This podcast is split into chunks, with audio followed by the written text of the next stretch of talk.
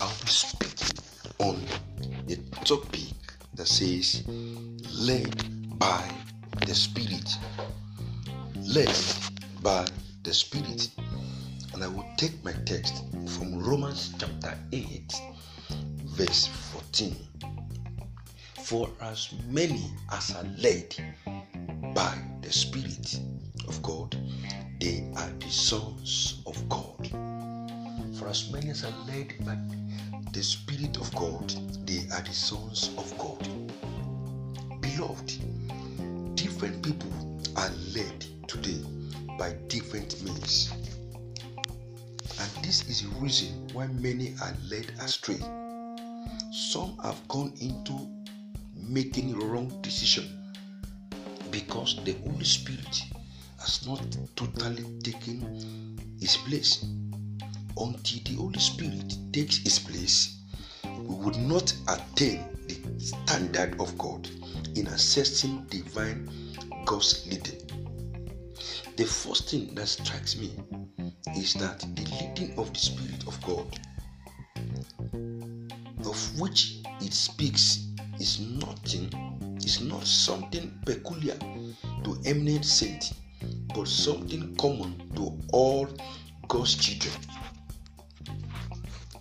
The universal possession of the people of God, as many as are led by the Spirit of God, these are sons of God.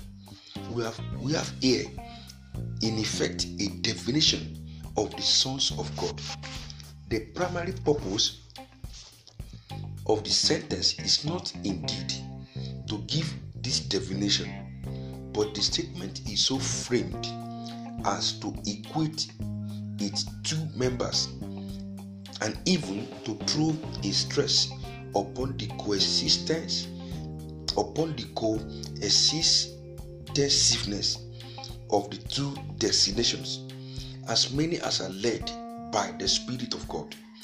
These are these are these only are sons of god.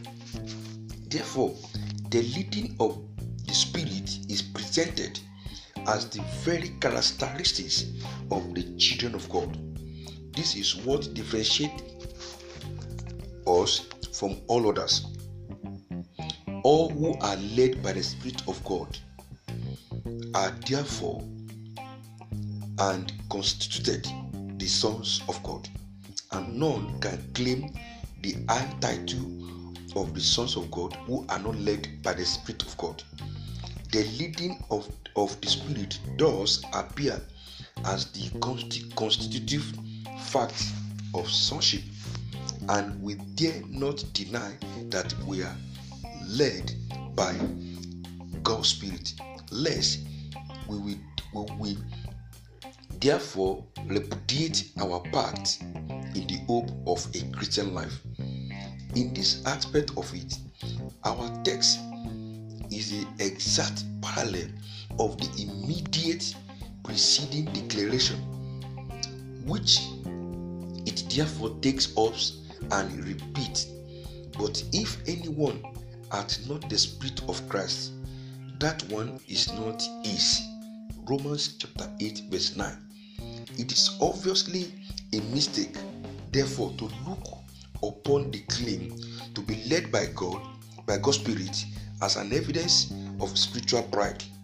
It is rather a mark of spiritual humility.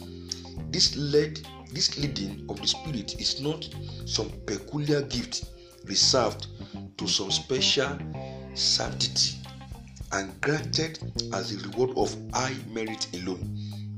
It is the common gift poured out on all God's children to meet the common need, and it is the evidence, therefore, of the common weakness and their common unworthiness. The dimensions of being led by the Spirit is an aftermath of the result of the conquered over the dictate of the old man.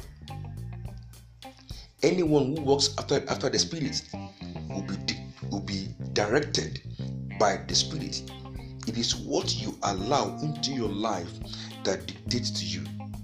if you walk according to the leading of the flesh, the flesh dictates for you.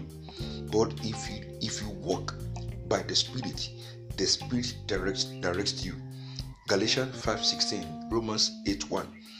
No reasonable person will like to make a to make a free moral choice to live according to the deeds of the flesh. Ephesians 4:22, Colossians 3 verse 5. Those who have submitted to the will of God are identified as the Son of God. Galatians 5 18. One must keep this in mind that this is not a, sub, a subjective urge purposely given by the Spirit. Else, we return to what Paul was refuting in this context. Those who are led by this by this flesh are following the inversions of human, emotional, and traditional religion that lead men away from dependency on God for direction. Those who are led by the Spirit of God seek the will of God in order to determine their lives. Romans 3:31. Those who behave according to the Spirit inspired directions of God are not living according to their desires to live after their own will. Walking in the Spirit is the same as walking the light. By walking the light, the blood of Jesus Christ cleanses us from all sins. The person who lives after the Spirit have crucified the old man of sin. Romans 6 6, Galatians 2:20. He has put to death the desire to flesh to direct the affairs of his or lives. Ephesians 2 1 3. The person who lives according to this according to desires to live after the flesh in order to follow his own will is headed for an eternal condemnation. Galatians 5:19. An eternal man, I mean a carnal man, will never give access to the dictate of the of the of the spirit. But when you are when you are being led by the Spirit of God, the Holy Spirit freely gives you directions. An important benefit of being led by the Spirit is that we are sons of God. When you allow the dictate of other spirits aside from the Spirit of God, you are not a son of God. And in the realms of the Spirit, there are sons and there are sons. There are sons and there are sons. I pray you will continue to allow the leading of the Spirit of God in your life in Jesus' name. Amen. This is Living Seed Devotional, and this is Apostle Thomas Adegbile, Revealed Life Christian Center International. God bless you. Till I come your way again tomorrow. Remain blessed. In Jesus' name. Amen.